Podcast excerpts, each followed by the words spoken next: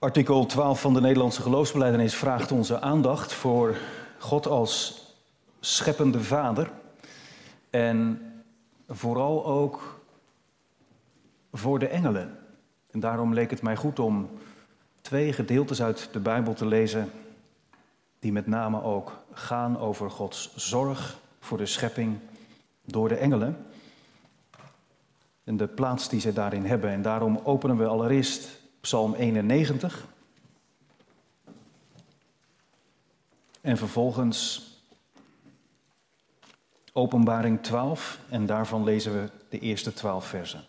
Psalm 91 en ook Openbaring 12. En met name bij dat hoofdstuk zullen we zien dat niet alle engelen zijn gebleven bij de roeping die God hen gaf, maar zijn gevallen en zeer fel, agressief zich keren tegen Israël, tegen Christus en tegen de christenen. Eerst dus Psalm 91. Wie in de schuilplaats van de Allerhoogste is gezeten, zal overnachten in de schaduw van de Almachtige. Ik zeg tegen de Heere, mijn toevlucht en mijn burcht, mijn God, op wie ik vertrouw. Want hij zal u redden van de strik van de vogelvanger, van de zeer verderfelijke pest. Hij zal u beschutten met zijn vlerken, onder zijn vleugels zult u de toevlucht nemen. Zijn trouw is een schild en een panzer. U zult niet vrezen voor het beangstigende van de nacht, voor de pijl die overdag aankomt vliegen, voor de pest die in het donker rondgaat, voor het verderf dat midden op de dag verwoest. Al zullen er duizend vallen aan uw zijde en tienduizend aan uw rechterhand, bij u zal het onheil niet komen. Slechts met uw ogen zult u het aanschouwen. U zult de vergelding aan de goddelozen zien. Want u, Heere, bent mijn toevlucht, de Allerhoogste. Hebt u tot uw woning gemaakt. Geen onheil zal u overkomen, geen plaag zal uw tent naderen. Want hij zal voor u zijn engelen bevel geven, dat zij u bewaren op al uw wegen. Zij zullen u op de handen dragen, zodat u uw voet aan geen steen stoot. Op de felle leeuw en de adder zult u trappen, u zult de jonge leeuw en de slang vertrappen. Omdat hij liefde voor mij opgevat heeft, zegt God, zal ik hem bevrijden. Ik zal hem in een veilige vesting zetten, want hij kent mijn naam. Hij zal mij aanroepen en ik zal hem verhoren. In de benauwdheid zal ik bij hem zijn. Ik zal hem eruit helpen en hem verheerlijken. Ik zal hem met lengte van dagen verzadigen. Ik zal hem mijn heil doen zien. Tot zover de psalm. Vervolgens de openbaring van de Heer Jezus Christus, zoals Johannes die heeft opgeschreven, hoofdstuk 12, vers 1 tot en met 12.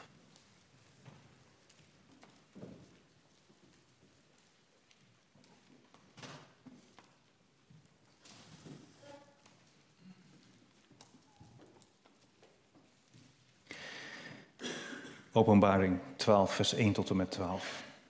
En er verscheen een groot teken in de hemel. Een vrouw bekleed met de zon, en de maan was onder haar voeten, en op haar hoofd een kroon van twaalf sterren. En zij was zwanger, en schreeuwde het uit in barensnood, en in haar pijn om te baren. En er verscheen een ander teken in de hemel. En zie een grote vuurrode draak met zeven koppen en tien hoorns. En op zijn koppen zeven diademen. En zijn staart veegde het derde deel van de sterren van de hemel en wierp die op de aarde. De draak stond voor de vrouw die op het punt stond te baren. Om haar kind te verslinden. Zodra ze het gebaard zou hebben. En zij baarde een zoon. Een mannelijk kind dat alle heidenvolken zal hoeden met een ijzeren staf. En haar kind werd weggerukt naar God en naar zijn troon. En de vrouw vluchtte naar de woestijn waar zij een plaats had, die door God voor haar gereed gemaakt was, opdat men haar daar zou voeden, 1260 dagen. Toen brak er oorlog uit in de hemel. Michael en zijn engelen voerden oorlog tegen de draak. Ook de draak en zijn engelen voerden oorlog. Maar zij waren niet sterk genoeg. En hun plaats werd in de hemel niet meer gevonden. En de grote draak werd neergeworpen, namelijk de oude slang, die duivel en Satan genoemd wordt, die de hele wereld misleidt. Hij werd neergeworpen op de aarde en zijn engelen werden met hem neergeworpen. En ik hoorde een luide stem in de hemel zeggen: Nu is gekomen de zaligheid, de kracht en het koninkrijk van onze God en de macht van zijn Christus. Want de aanklager van onze broeders, die hen dag en nacht aanklaagde voor onze God, is neergeworpen. En zij hebben hem overwonnen door het bloed van het lam en door het woord van hun getuigenis. En zij hebben hun leven niet lief gehad tot in de dood. Daarom verblijdt u, hemelen en u die daarin woont. Wee hen die de aarde en de zee bewonen, want de duivel is naar beneden gekomen, naar u toe in grote woede, omdat hij weet dat hij nog maar weinig tijd heeft. Tot zover de lezing uit het woord van God. Ik lees de hertaalde versie van artikel 12 waarboven staat de schepping en de engelen.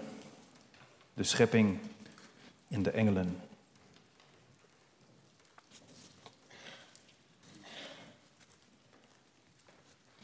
Wij geloven dat de Vader de hemel, de aarde en alle schepsels uit niets naar zijn inzicht heeft geschapen. Door te spreken door zijn woord, dat is zijn zoon. Hij heeft elk schepsel een verschillend wezen, vorm en functies gegeven om hun schepper te dienen. We geloven ook dat God door zijn voorzienigheid en kracht de schepping onderhoudt en regeert. Hij dient de mens met als doel dat de mensen hun God dienen. God heeft ook de engelen goed geschapen. Deze dienaren worden door God uitgezonden om zijn uitverkorenen te dienen. Sommige engelen zijn van hun hoge positie en van God afgevallen in het eeuwige verderf. De andere engelen hebben door Gods genade volhard en zijn staande gebleven in hun hoge positie. De duivels en demonen zijn zo door en door slecht dat zij vijanden van God zijn en van alles wat goed is. Als moordenaars liggen ze op de loer om alle leden van de kerk te vernietigen en ze doen hun best om elk lid te verwoesten door misleiding. Vanwege hun eigen slechtheid zijn ze door God veroordeeld tot de eeuwige straf in de hel en ze weten dat ze deze straf krijgen. Wij verwerpen de dwaling van de Sadduceeën. Zij ontkennen dat er geesten en engelen bestaan. Ook verwerpen we de dwaling van de aanhangers van Mani. Zij beweren dat er twee goden zijn, een goede en een slechte God, en dat de demonen God nooit zijn afgevallen, maar altijd al slecht waren. Tot zover de tekst van het artikel. Ik zal er nu en dan naar terug verwijzen. Het thema van de verkondiging is: Ons leven als liturgie voor God. Ik leg dat straks uit.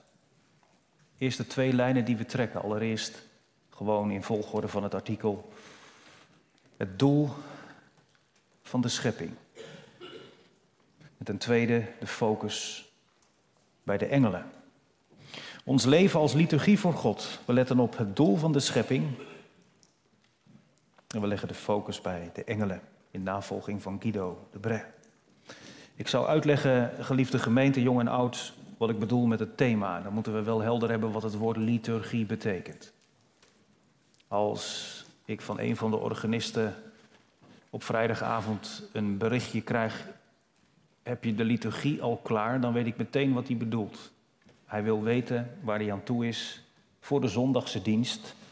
En dan natuurlijk voor hem vooral als het gaat over welke psalmen moet ik voorbereiden. De liturgie, dat is hoe wij vormgeven aan de dienst aan God. Daar hebben wij bepaalde afspraken over gemaakt. Dat is de vorm waarin we kunnen uiten hoe belangrijk het voor ons is dat wij God kunnen dienen. Maar dat is niet alleen op zondag, dat is niet alleen in de Laankerk. Wij worden geroepen, als het gaat over het doel waarvoor wij zijn geschapen, wij worden geroepen om heel ons leven vorm te geven om God te kunnen dienen. Dus de liturgie waar het vanmiddag over gaat is veel meer dan een paar psalmen of gezangen op een rij zetten en nadenken over wanneer gaan we bidden en wanneer gaan we lezen. Wanneer komt het foto en groet en wanneer krijgen we de zegen mee? Als ik het heb over de liturgie, ons leven als liturgie voor God, dan is het de vraag: beantwoord ik aan het doel waarvoor God mij liet geboren worden? Het is wel opvallend dat Guido de Bray uitgerekend die lijn kiest. Hij gaat terug naar Genesis 1. En dat moeten we altijd als eerste doen. Er zijn ook mensen die laten de Bijbel beginnen bij Genesis 3. Jullie weten wel, jongens en meisjes, toen het niet meer tof was, niet meer goed. Toen de mens ging zondigen.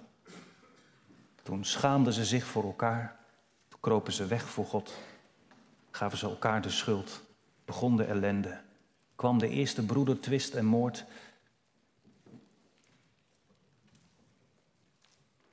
Mensen zeggen, wij zijn zondaren. Ja, maar hoe zou je beseffen wat je bent als zondaar als je niet weet dat je goed door God bedacht en geschapen bent? Dit kan ook heel verhelderend zijn, gemeente, ook als u worstelt als reformatorisch christen met uw zelfbeeld en u zelf misschien een misbaksel vindt.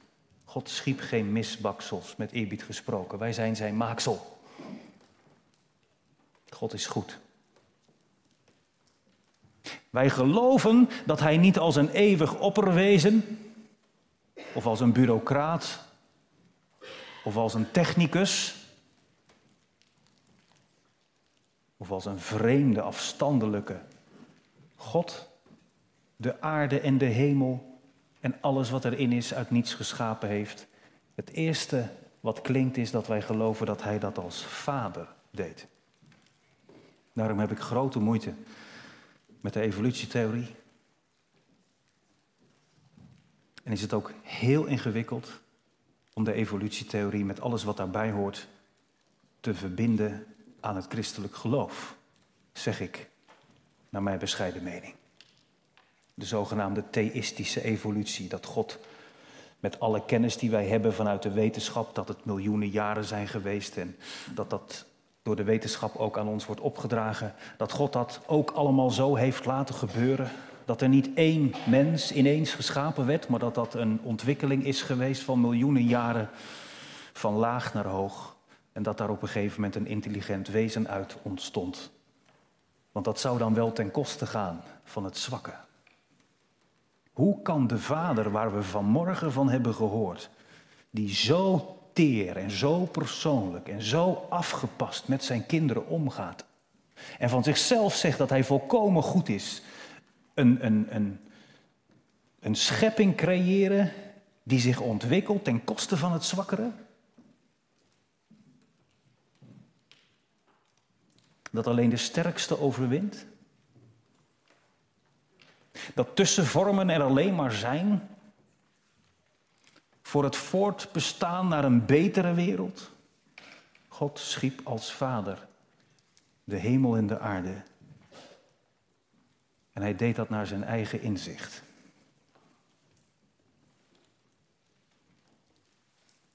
Dat zijn woorden met lading, gemeente, ook in onze tijd. Laten we maar eerlijk zijn, we doen allemaal een beetje mee. Als het gaat over de genderideologie, daar hebben we onze mening over. Als het gaat over het debat rondom evolutionisme en dergelijke. Hoe moet je daar nu mee omgaan? Het raakt thema's als wetenschap en geloof. Bijten die elkaar nu of bijten die elkaar niet? En al heel snel stuit je dan op de beperking van je eigen inzicht. Redeneren we vanuit onze gebroken werkelijkheid terug naar hoe het ooit begonnen is en proberen we een verklaring te zoeken.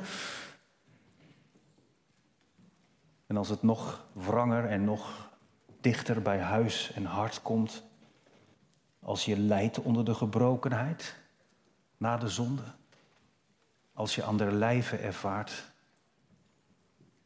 als verlangens die je hebt niet kunnen worden gestild. Als die vader die door ons beleden wordt, als degene die nog steeds betrokken is op zijn schepping, voor je gevoel zich verschuilt achter een koperen hemel. Ja, dan is het nogal wat om te zeggen, wij geloven dat de Vader de hemel en de aarde en alle schepsels uit niets naar zijn inzicht heeft geschapen. Maar weet u, God is dan een ontfermende Vader. Maar dat neemt niet weg dat hij ook een wijze schepper is. Die tegen Job zegt, waarvan wij zeggen, nou Job, jij hebt alle reden om pastorale redenen aan te dragen bij God, dat hij begrip voor jouw leed, leed moet hebben, toch? Of niet? Wat heeft die man meegemaakt? En God, God wist ervan en die heeft tegen de Satan gezegd, doe maar. Kom niet aan zijn leven maar. En dan brengt Job zijn nood bij God. Die gebroken wereld naar de torenbouw van Babel, naar de zondeval, waar hij deel van uitmaakt en waar hij zoveel stuk ziet gaan. En dan zegt uitgerekend God tegen Job: Job, waar was jij? Hij laat hem wel uitpraten, maar dan zegt hij: Waar was jij? Waar was jij toen ik de aarde schiep? God heeft naar zijn eigen inzicht door te spreken door zijn woord, Jezus was erbij, als het woord van God. Ieder schepsel geschapen.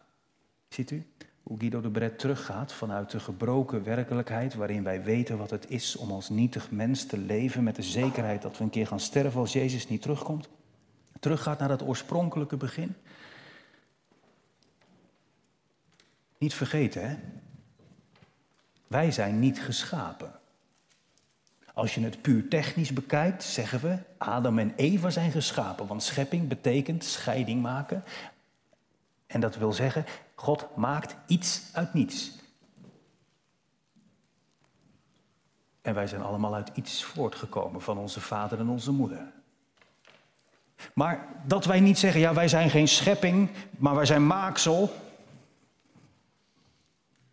Dat zegt natuurlijk alles over dat ook al zijn wij niet letterlijk geschapen, wij wel uit die eerste voorvader voortkomen. Die mens die God oorspronkelijk bedoeld heeft, waar je zo nu en dan de vlagen van ziet, hè, als een vader zich oprecht ontfermt over zijn kind. Als het huwelijk bij vlagen vertoont wat het helemaal had moeten zijn, dan, dan, dan dat slaat door je heen. Dan denk je, dit is iets van lang geleden, maar dit is dus Gods doel. Als je ziet hoe mensen bovennatuurlijk begaafd kunnen zijn als het gaat om de schilderkunst en om de gave van muzikaliteit of de gave om iemand te bezielen met woorden, dan denk je, ja, hier raakt iets van het oorspronkelijke aan, aan Gods doel in de gebrokenheid van het leven. Beseft u dan dat als ik nadenk over hoe ik mijn leven mag vormgeven, ik er niet mee wegkom door te zeggen, ja, sorry kind, je vader is nu ook eenmaal zondaar. Jammer gemeente, maar uw ambtsdragers die u voorgaan, die zijn ook niet volmaakt. Daar kom je niet zomaar mee weg als een goedkoop excuus, toch? We moeten precies andersom redeneren. O God, wees ons genadig. Het is niet uw fout. Het is niet uw schuld. Het is niet uw oorspronkelijke doel. Wij met elkaar zijn er mede verantwoordelijk voor. Ja, zeg ik, mede verantwoordelijk. Wij dragen mee onder de schepping die zucht in barensnood. En die doet dat vanwege onze zonde. Maar we staan er niet alleen voor. Want wij komen bij een God vandaan die het weer terug gaat brengen naar dat oorspronkelijke doel. En daarom kunnen wij ook in deze tijd, waarin er heel veel gebrokenheid is, zonder daarmee een ander uit te sluiten of te veroordelen, laat ik dat erbij zeggen voor alle duidelijkheid. Maar wel scherp, klip en klaar vasthouden aan de scheppingsordening van God. Dat is zijn inzicht geweest. En dat wij juist in de gebrokenheid waarin het zoeken is naar maatwerk, waarin het zoeken is naar hoe gaan wij met elkaar om. Het zal je kind zijn die zegt, pa luister eens, dit. Het zal je vrouw zijn die zegt na vier jaar huwelijk, ik heb ontdekt dat. Ik zeg niet dat dat eenvoudig is. Maar dat wij wel als christenen beleiden dat wij naar Gods inzicht geschapen zijn. En zoals het in het paradijs door God is bedoeld, was het goed. Heeft Hij ieder wezen zijn vorm en functies gegeven. Daarom loop je toch, bij wijze van spreken, hè, want dat gebeurt mij ook niet. Maar de laatste keer dat ik er liep wel, daarom weet ik het nog. Loop je niet met droge ogen door een dierentuin. En kun je toch niet onaangedaan een ziekenhuis verlaten? En kun je toch niet, als het jezelf wel betreft, dat je zegt: Ik heb kinderen van de Heer ontvangen, vrolijk door het leven gaan en eens een keer een gebedje doen voor degene die ze zo graag willen en niet krijgen? Daar leid je toch ook aan mee? En hunker je naar dat moment dat die functiewerking van het lichaam dat specifieke van het mannelijke en vrouwelijke wezen weer helemaal compleet is. Dat iedereen zich herkent in het doel waar God ons voor schiep. En gemeente, dat is een heel betoog. Maar nu even naar de doeners. Als je nou terugkijkt de afgelopen weken. Jongens en meiden. Waar diende jouw leven voor? Ga eens vier dagen terug. Heb je erover nagedacht met de opdrachten die je kreeg voor school, voor de opleiding? Dat jij als eigendom van God naar zijn beeld geschapen bent. En dat ook als je denkt, ja, maar ik ben niet zo slim als die. Of ook als je je vergelijkt met anderen en denkt, wie ben ik nou? Dat de God en Vader die ons schiep, dat geloven wij, er ook nu nog bij is. Ook na die zondeval. En dat Hij je naar je vermogen, naar de gaven die Hij je heeft gegeven, en ook ondanks al je tekorten, regeert. Of wil je dat niet? Laten we maar eerlijk zijn, dat gaat niet vanzelf. Hè? En daarom is het zo belangrijk om te beginnen bij waar Guido de Bre begint als het gaat over de schepping. Niet bij de zondeval, maar bij hoe God het heeft bedoeld. Hij is niet veranderd, hè? Hij is niet veranderd. Hij blijft de Vader. Zelfs als wij ons niet willen onderwerpen aan Hem als kind. Doe dat niet. Je leven loopt ermee vast. Jongelui, ik kom er zo nog op, maar er is zoveel fake, er is zoveel nep wat de duivel je aanbiedt. Er is zoveel in de handel en de wandel en via het schermpje wat je leven binnenkomt. En waar iedereen tot op zekere hoogte ontvankelijk voor is. En wat even leuk is en wat even genot geeft. En wat... Maar het is wel degene die je wil laten mislukken. Die je wil vermoorden, die je jonge brein wil verzieken die dat doet. En de God die wij hier in de kerk aanbidden en beleiden is de Vader, die precies het tegenovergestelde wil. Die je wil leren laten hunkeren. Niet, nou, niet zomaar naar, och was het maar weer zoals toen. Nee, die je gaat laten verlangen naar, het wordt nog mooier dan het was in het paradijs. Want die God, die God van de Bijbel, die dient de mens, hebben we gelezen, met als doel dat de mensen hem dienen. Daarom gaf God ook verscheidenheid. In man en vrouw. Verscheidenheid. En eigenheid en gaven die elkaar aanvullen.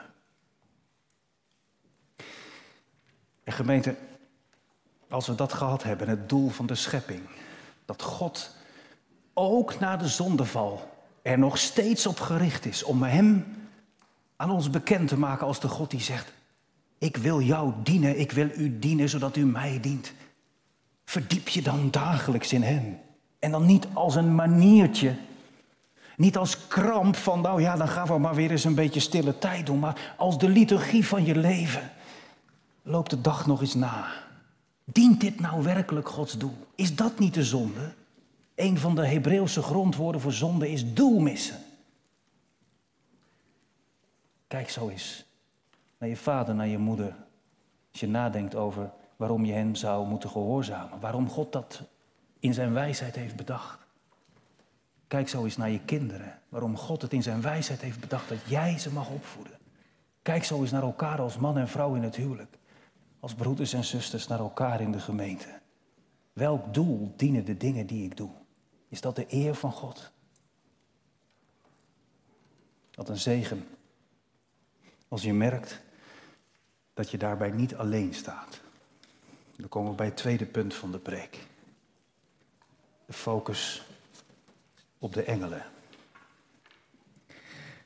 Ja, opvallend hè, dat Guido de Bray zoveel tijd inruimt. Daarom pak ik het klokje er ook even bij. De tijd inruimt voor engelen.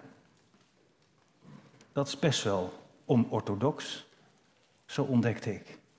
Als je wat gaat zoeken naar boeken over engelen en als je gaat googlen, ja, dan heb je, ik weet niet hoeveel miljoen views en, en, en, en, en vondsten, zeg maar. Maar daar zitten ook al die, uh, ja, hoe zeg ik dat, die vage dingen bij. Nou, de Bijbel spreekt absoluut niet vaag over engelen.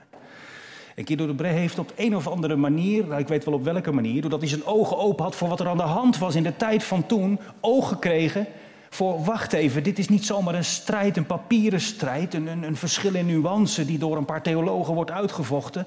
Nota bene, hij heeft het met zijn leven moeten bekopen.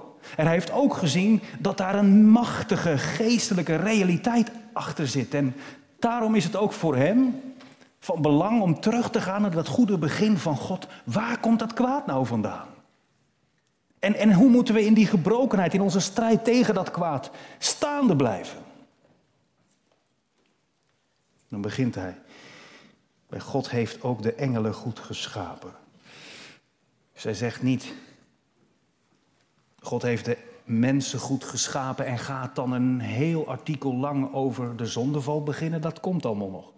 Hij laat die goede schepping van oorspronkelijke aard staan en dan zegt hij in één adem, zoals de mens goed geschapen is met als doel om God te kunnen dienen, heeft God de engelen ook goed geschapen. En deze dienaren worden door God uitgezonden om zijn uitverkorenen te dienen. Nou, wanneer heb je ze voor het laatst op bezoek gehad?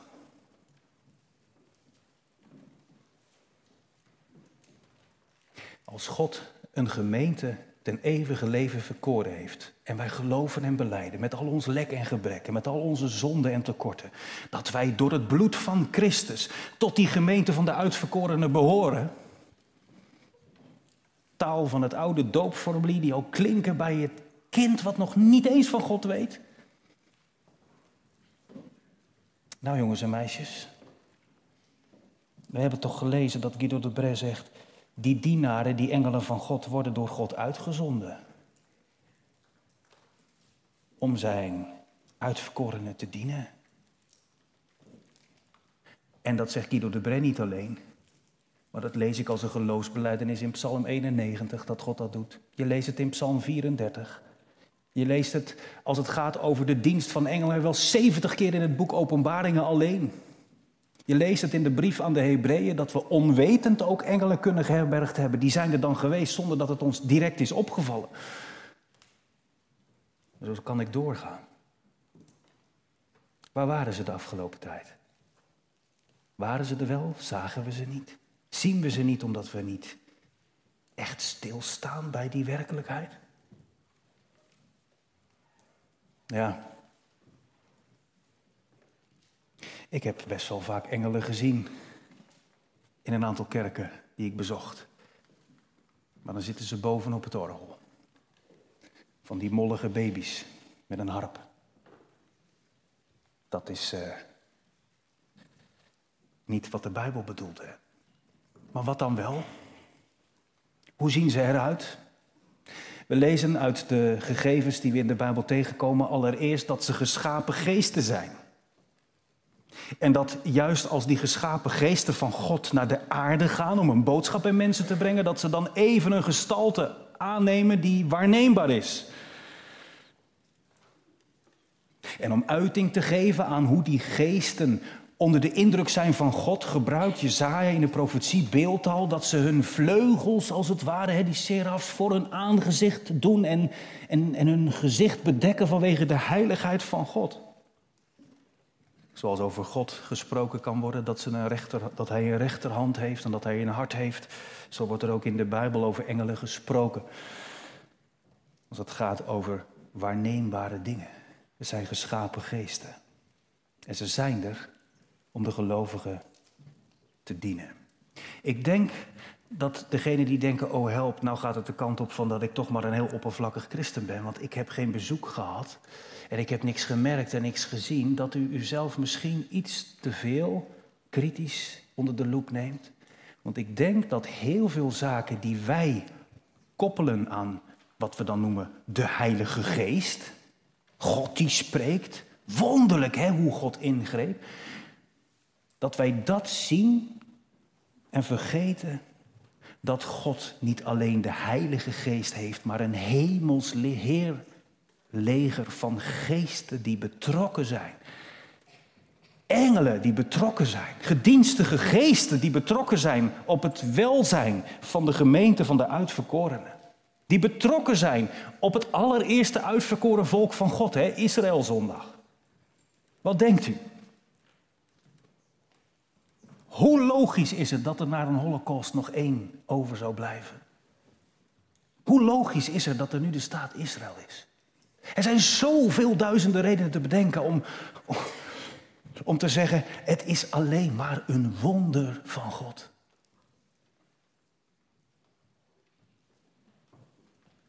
Dat Israël bestaat. En wij? Ja, ik weet het. We kunnen deze lastige vraag ook parkeren door te zeggen: ja, je kan er ook een verkeerde kant mee op. Ja, dat is wel heel makkelijk. En inderdaad, je komt op internet van alles tegen. Maar het gaat er nu om of wij de engelen tegenkomen. Wat een bevrijding dat ik weet dat God die geesten zo nu en dan een gedaante geeft, maar heel vaak ook niet. Het is dus niet de engel op de schouder. Het is niet de man met dat witte kleed die langs de weg staat en denkt: was dat nou een lifter of is dat. Die kant hoef je helemaal niet op. God is zo machtig dat hij zijn hemelse leger inzet. En dat je weet, en dat heb ik een aantal keren in mijn leven meegemaakt. Ik heb daar één keer een voorbeeld van gegeven rondom een sterfbed. Het was voor mij niet waarneembaar, maar die, die zuster in de Heren, die zag het en dan gaat het er helemaal niet om dat ik dacht van hé, hey, bewoog nou het gordijn of zo. Dit is een geloofzaak, dat je weet er is meer tussen hemel en aarde dan alleen maar wat wij zien. En dat is allereerst positief. God gebiedt zijn engelen. Wat een voorrecht als je ooit eens moet worden opgenomen en ze brengen je naar de IC of naar de operatiekamer. Jongens en meisjes, wat een zegen als je bang bent in het donker. Mama kan natuurlijk niet altijd naast je bed zitten of papa. Dat je mag bidden in navolging van de dichter van Psalm 91. Heren, wilt u, wilt u er één het bevel geven, maar liever twee? Dan ben ik nog iets zekerder. Wilt u twee engelen het bevel geven om bij mij hier te komen? Wie zegt dan dat dat onduidelijk is? En wie zegt dan van ja, dat weet je nooit. Is dat niet misschien ook juist voor onze jongere generatie concreter dan alleen maar bid maar of de Heer bij je is. Dat hemelse heerleger hoef je niet te zien, maar je merkt het effect. Absoluut het effect. En daar hoef je helemaal niet overgevoelig of hypersensitief voor te zijn. Als ik in mijn leven al u tien voorbeelden kan noemen van momenten in het leven die niet verklaarbaar waren, die zo wonderlijk waren, dan kunt u er misschien nog wel veel meer noemen. Dat je beseft, God zond zijn engelen om mij te dienen. Niet in de laatste plaats denk ik dan aan al die momenten dat ik hier dat trappetje opging en in mijn vorige gemeente. Dat kun je je soms machteloos voelen. Wat een overtuiging heb je dan als je er staat in de gedaante van Elisa. Open de ogen, heren. Open de ogen, ook van mij, dat ik zie wat u ziet. Dat ik meer zie dan voor ogen is. Deze dienaren worden door God uitgezonden om zijn uitverkorenen te dienen. Er staan een aantal teksten in het Nieuwe Testament waaruit blijkt dat juist in die eredienst waarin wij samenkomen, de engelen er ook zijn. Betrokken op ons behoud. Betrokken op de eer van God. Maar sommige engelen zijn van hun hoge positie en van God afgevallen in het eeuwige verderf. Ik heb lang geaarzeld of ik niet bij de voorgaande zin, al weet ik nooit helemaal welke zin precies wanneer komt, maar dat ik net zou zijn gestopt met de preek. Niet omdat het anders te lang werd, het mag ook best wel een keer ietsje langer zijn misschien. Zeker als het over deze wat minder bekende dingen gaat. Maar meer omdat ik dacht, ja, ik heb wel drie preken nodig qua voorbereiding om zelf een beetje goed de vinger erop te kunnen leggen. Dat zeg ik u eerlijk. Dat is misschien het nadeel van als je geen dogmaticus bent. Maar hè, dat zei ik vanmorgen. Maar als je probeert te onderzoeken in de Bijbel hoe dat nou precies begonnen is met de uh, engelen. Ze zijn geschapen. Ze waren er waarschijnlijk voor de schepping van de mens. Kun je ook nog wel Bijbelteksten bij vinden. Maar die slang kwam wel ergens vandaan, toch? En toen had Eva toen die slang kroop en nog niks had geslist, nog geen zonde gedaan. Dus er moet iets gebeurd zijn voordat de mens tot zonde kwam en gehoorzaam was aan de Satan. Moest iets gebeurd zijn in dat leger van God. Wanneer precies, dat weten we niet. Wat we wel zien en dat zegt Guido de Bree, is dat ze van hun hoge positie en van God afgevallen zijn in het eeuwig verderf.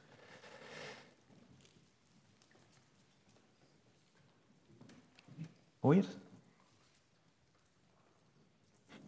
Als de zondeval in de hemel begon en de zondeval op aarde een gevolg was daarvan, is er één groot verschil tussen engelen en de mens.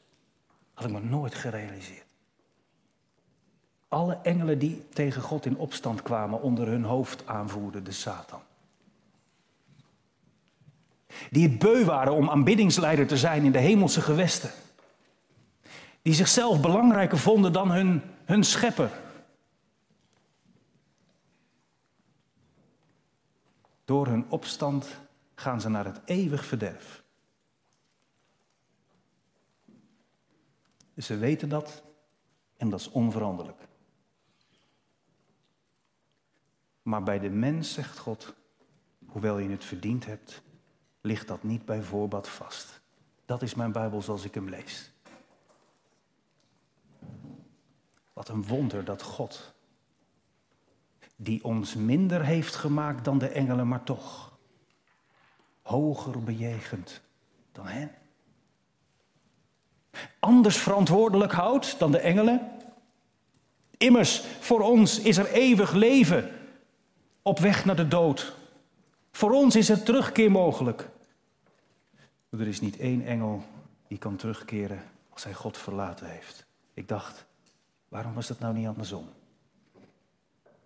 Had toch misschien nog logischer geweest dat de engelen een herkansing kregen en de mens niet? Ik weet het niet. Ik noem het alleen maar even als een reden tot verwondering en verootmoediging. O God, ik. Ik die ben gevallen. Ik die door u ben geschapen, zo volkomen goed. U bent er voor mij. U kwam met uw zoon. U biedt mij uw hemelse heerleger dat niet is afgevallen aan. De andere engelen hebben we gelezen, die door Gods genade volhard hebben, zijn staande gebleven in hun hoge positie. Die wel. Maar waar zijn tot slot dan die duivels en de demonen op uit? Ik vond dat, ja, misschien komt het omdat ik het nu voor het eerst ook in deze hertaalde versie zo heb voorbereid en gelezen. Het kwam zo binnen. Waar is die tegenstander van God op gericht? En dat is dus niet alleen de duivel. Precies hetzelfde als wij het hebben over de Heilige Geest, dat we vergeten dat er ook engelen zijn en dat zij geesten zijn, miljarden, miljoenen. Zo is er ook sprake over dat de duivel ondertrawanten heeft, allerlei demonen inzet. En allereerst worden ze ontmaskerd door Guido de Bray, zoals de Bijbel dat ook doet. Ze zijn door en door slecht. Ik denk, wat ben ik een kind van mijn tijd dat ik kan wennen aan zulke dingen als... Ja, ja, er zijn nou mensen die zijn aan porno verslaafd. En er zijn nou eenmaal huwelijken ja, waar de ene niet betrouwbaar bleek en die ging vreemd. En, en natuurlijk, het is erg, maar het is door en door slecht. Wat de duivel doet. Waar zijn demonen toe in staat zijn. Kijk nog eens terug. Nou, misschien moet je dat niet doen. Niet terugkijken. Maar nadenken over wat kwam er nou allemaal voorbij op TikTok. Wat heb ik nou eigenlijk allemaal gezien via Netflix? Door en door slecht zit er ook tussen. Je hoort hoe ik het formuleer, hè? Ik scheer niet alles overeen kan. Maar is dat niet juist ook waar we alerter moeten zijn dan ooit? Als je jezelf de ruimte geeft om je te begeven. Niet op 100 meter van het ravijn. Maar dat je je in deze wereld begeeft op een heel ingewikkeld terrein. Waar je op, op, op, kunt stuiten en op, op geestelijke landmijnen kunt knallen. Het is niet onbesproken, het is niet een speeltuin, het is, het is geestelijke oorlogvoering. De duivels en de demonen zijn echt door en door slecht. Laat je niet meenemen door te denken, ach. Het is niet van deze tijd. Als het gaat over liefde, als het gaat over veiligheid, als het gaat over kind zijn, als het gaat over christen zijn. Het zijn vijanden van God en van alles wat goed is. Ik dacht bij mezelf, heren, laat dat niet alleen een voorbedenpunt zijn deze weken voor mij, maar ook echt studie gaan vragen. Weet ik nog wat goed is? Laat mij vooral dat goed vinden waarvan u beslist zegt dat is goed. En niet een beetje gaan marchanderen, voor je het weet. Ook al sta je in het geloof, voor je het weet, leidt je schade. Treffende tekst als Guido de Bres zegt, die duivels en demonen zijn moordenaars. En ze liggen op de loer om alle leden van de kerk te vernietigen. Ik vind het jammer, en dat zeg ik echt niet omdat het nu Israël zondag is. Dat had ik op een andere zondag ook gezegd. En dat zie je vaker in onze gereformeerde beleidingsgeschriften, dat hier de kerk wordt genoemd. En dat Israël lijkt vergeten te zijn. Maar het is zo'n krachtig voorbeeld. Dat voordat we spreken over de kerk, dat we dat allereerste volk van God door heel die geschiedenis heen zien als dat er moordenaars op de loer liggen. Alleen omdat het volk van God heet omdat er een enorme afkeer is, niet per se bij Duitsers of niet per se bij Palestijnen, maar bij die grote tegenkracht. God mag geen volk hebben dat zijn naam draagt. Die enorme antisemitische drang door heel de geschiedenis heen blijkt een geestelijke strijd. En zoals Israël niet kapot was te krijgen, zo zal ook de poort van de hel, de gemeente van Christus, niet overweldigen, beleiden wij. Maar hebben we er wel oog voor? Je kunt denken, ja, ik ben toch gered, dus de duivel kan me toch niet meer pakken. Maar hij kan ook bij een diep geladen schip, een gezegend, volgepakt gemeenteschip, aankomen om te kapen. Om de zegen die er is, om de groei die er is, te verzieken door misleiding. Het woordje wordt hier gebruikt, hè? Misleiding. En ze zijn erop uit om te verslinden. En ook al kun je niet meer uit de hand van Christus gerukt worden. We moeten niet met een beroep op lot zeggen, die werd uiteindelijk ook gerechtvaardigd. Laat het een waarschuwing voor ons zijn dat we niet onnodig onze ziel hoeven te kwellen in deze gebrokenheid, omdat we ons hebben laten misleiden. Daarom de focus op de engelen, een geestelijke werkelijkheid. Wij hebben niet de strijd tegen vlees en bloed, maar tegen de overige machten in de lucht, zegt Paulus in Efeze 6. Maar weet dan ook, hè, als je het web opgaat, als je met open ogen in de maatschappij staat, als je wel bewust keuzes maakt van dit kijk ik wel en dat kijk ik niet, laat ik dat nog een keer zeggen, om niet alles over kam te scheren. Besef wel dat het niet zomaar neutraal is en dat je het niet met je spitsvondigheid of een mega goed filter oplost, maar met het vertrouwen van een kind. Heren, u bent altijd bij mij. En u gebiedt uw engelen, waardoor ik nooit, maar dan ook nooit, onder zal gaan in deze geestelijke strijd. Sterker nog, ik mag als ik ervaar dat ik word aangevallen en aangevochten. En zelfs, zelfs als ik weet dat u dat toelaat, heren, net zoals bij Paulus, een engel van de Satan die beukt met zijn vuisten, dat ik weet, uw genade is mij genoeg. En het gaat niet om mijn kracht, het gaat om uw kracht in mijn zwakheid. En zo kom ik er doorheen. En ik weet het. Ik hoef tegen de duivel alleen maar te zeggen, niet meer ik leef, maar Christus leeft in mij. Oh, hij zal schaterlachen. Dat hele legertje van die, van die kracht uit de afgrond. Dat hele legertje, dat zal schaterlachen als ik zeg, kom maar op, want ik, ik heb het onder de knie maar. Heel het helse leger zal beven. Als ik op mijn knieën ga en begin te bidden. Onze Vader die in de hemelen zijt. Uw naam worden geheiligd, uw koninkrijk komen, uw wil geschieden. Leid mij niet in verzoeking, maar verlos mij van de boze. De strijd is gestreden. Wat een voorrecht. Als ik zo mag weten dat God met mij is. All night, all day, zingt een oud Negro spiritual. All night, all day, angels watching over me my Lord. Now I lay me down to sleep. I pray the Lord my soul to keep. Het gaat goed. In deze verziekte wereld regeert een wijs vader. In deze gebroken werkelijkheid geloven wij in een God die hemel en aarde heeft geschapen en nog onderhoudt en komt op de wolken met zijn zoon en dan zal al het leed wat door de Holocaust en waar dan ook ter wereld bij het Joodse volk is gepasseerd, weer worden rechtgezet en afgestraft. Daar zullen alle zonden blijken vergeven te zijn voor hen die geloven dat Jezus de Messias aan het kruis gestorven is. En daar komt het moment dat Jood en Heiden met alle verschillende naties, alle verschillende huidskleuren, alle verschillende christenen die in zoveel mega verschillende liturgieën God hebben gediend in hun leven. In die ene liturgie op de nieuwe aarde staan. En dan zullen de engelen inzetten, zo stel ik me dat voor.